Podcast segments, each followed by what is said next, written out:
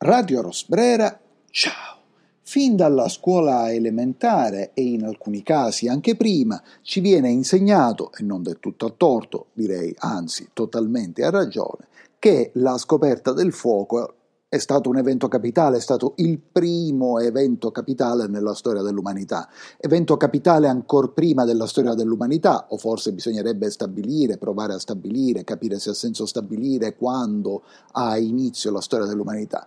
Pois que è ormai piuttosto dimostrato che la scoperta del fuoco si deve non all'epoca dell'Homo sapiens, a cui specie alla quale noi apparteniamo, ma a quella dell'Homo erectus. La scoperta del fuoco è, la si potrebbe definire così, diciamo nell'accezione più ampia di questa espressione, è una conquista collettiva nel senso che non c'è un uomo che, o una donna ovviamente, usiamo uomo perché siamo tutti inibiti ormai quando parliamo uomo nel senso di essere umano, non c'è un uomo che ha scoperto il fuoco e poi ha lui stesso o attraverso suoi discepoli trasmesso questa conoscenza al resto del genere umano. La scoperta del fuoco è avvenuta contemporaneamente in diversi luoghi del pianeta. Certo, è lecito immaginare che non sia avvenuta proprio contemporaneamente, ma che, che dunque qualcuno cronologicamente l'abbia scoperto prima dell'altro, di, di, altri, un uomo, un gruppo di uomini l'abbia scoperto, l'abbia amministrato, l'abbia addomesticato prima degli altri, però l'essere umano è, o l'Homo erectus, è in un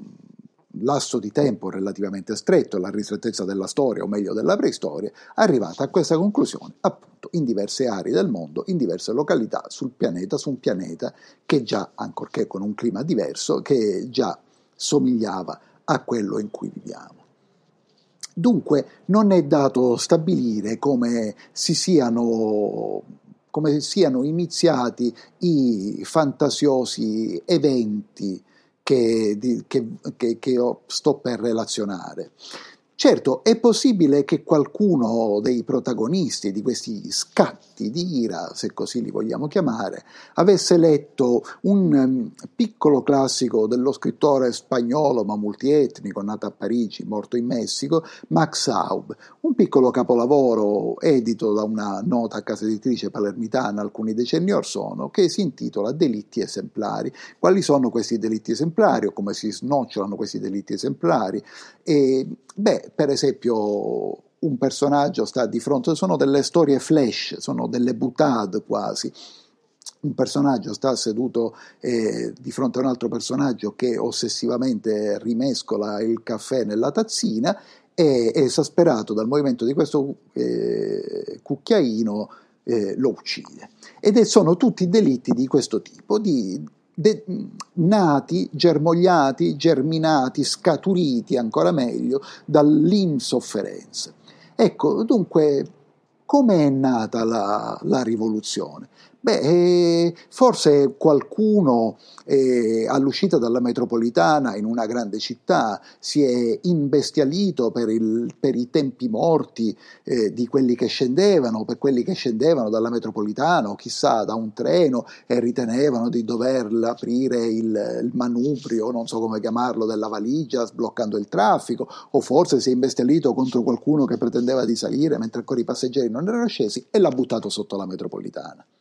e da lì ne è nata ovviamente una risa e questa risa è data fuori controllo, è emersa in superficie, ha travolto persone e personaggi. Potrebbe essere questa una delle ipotesi. L'altra ipotesi potrebbe essere che un gruppo di persone eh, indignate a forza di sentire telegiornali con notizie vacue e palesemente false, ebbene si sia dato appuntamento sotto casa di tale o tal'altro direttore e l'abbia eh, sfregiato con l'acido, l'abbia rapito e l'abbia buttato nell'acido. Forse tutto è cominciato così. O forse è stato in quel cinemetto di, la, di una area ricca di periferia, dove c'era quella prima, prima e ultima rappresentazione, prima e ultima proiezione di quel film con quei vecchi protagonisti insopportabili che svettavano sui loro trampoli in precario equilibrio, o meglio rischiando di cadere da un momento all'altro. E lì il pubblico giovane, imbestialito, aveva chiuso tutta quella torma di vecchi nei, nel cinema e prendendo spunto dal fatto che velluti e tessuti si infuocano molto facilmente, aveva appunto, appunto dato alle fiamme quella triste località alla cui direzione tra l'altro si erano susseguiti personaggi sempre di dubbio valore e di dubbia onestà. Forse semplicemente un altro gruppo di giovani stanco, esasperato, illegittimamente, ma conta poco, esasperato dai tempi dei vecchi, o esasperato di sentire per strada vecchi che si lamentavano del fatto che non sapevano usare il computer o che si impappinavano col telefono, li ha dati alle fiamme lì sulla piazza, o forse sono stati dei vecchi che in un impeto di rabbia verso questa gioventù che in qualche modo opprimono facendo finta di salvarla con le loro pensioni,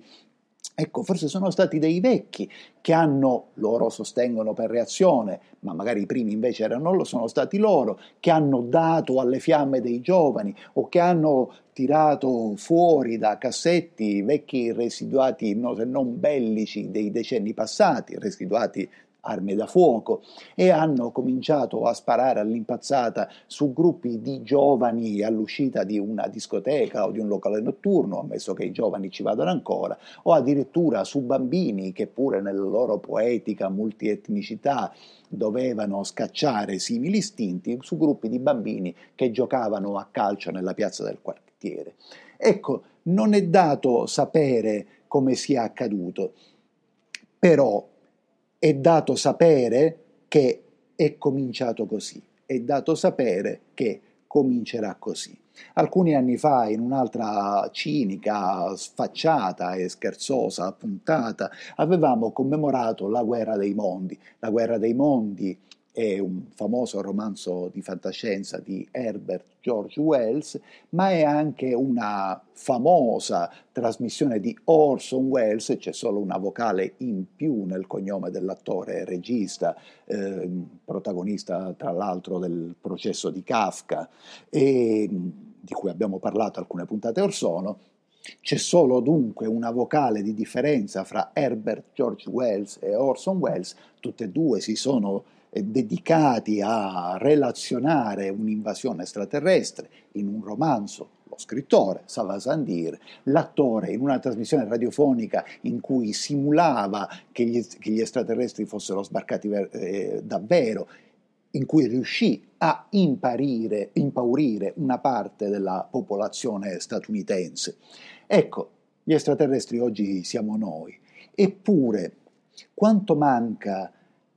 perché la nostra insofferenza, la nostra insofferenza per eventi come quelli che io non ho immaginato, ma ho più o meno raccontato, che più o meno eh, sono accaduti nella vita mia o di persone a me vicine, quanto tempo manca, quanto manca perché erompa questa insofferenza, perché questa insofferenza faccia cadere il velo del pudore, faccia rompere la corda civile. Sappiamo che Pirandello diceva che c'è una corda pazza e c'è una corda civile. La corda civile la giriamo ancora, ma forse no, forse poco, forse non a sufficienza o forse è ancora troppo. Ecco,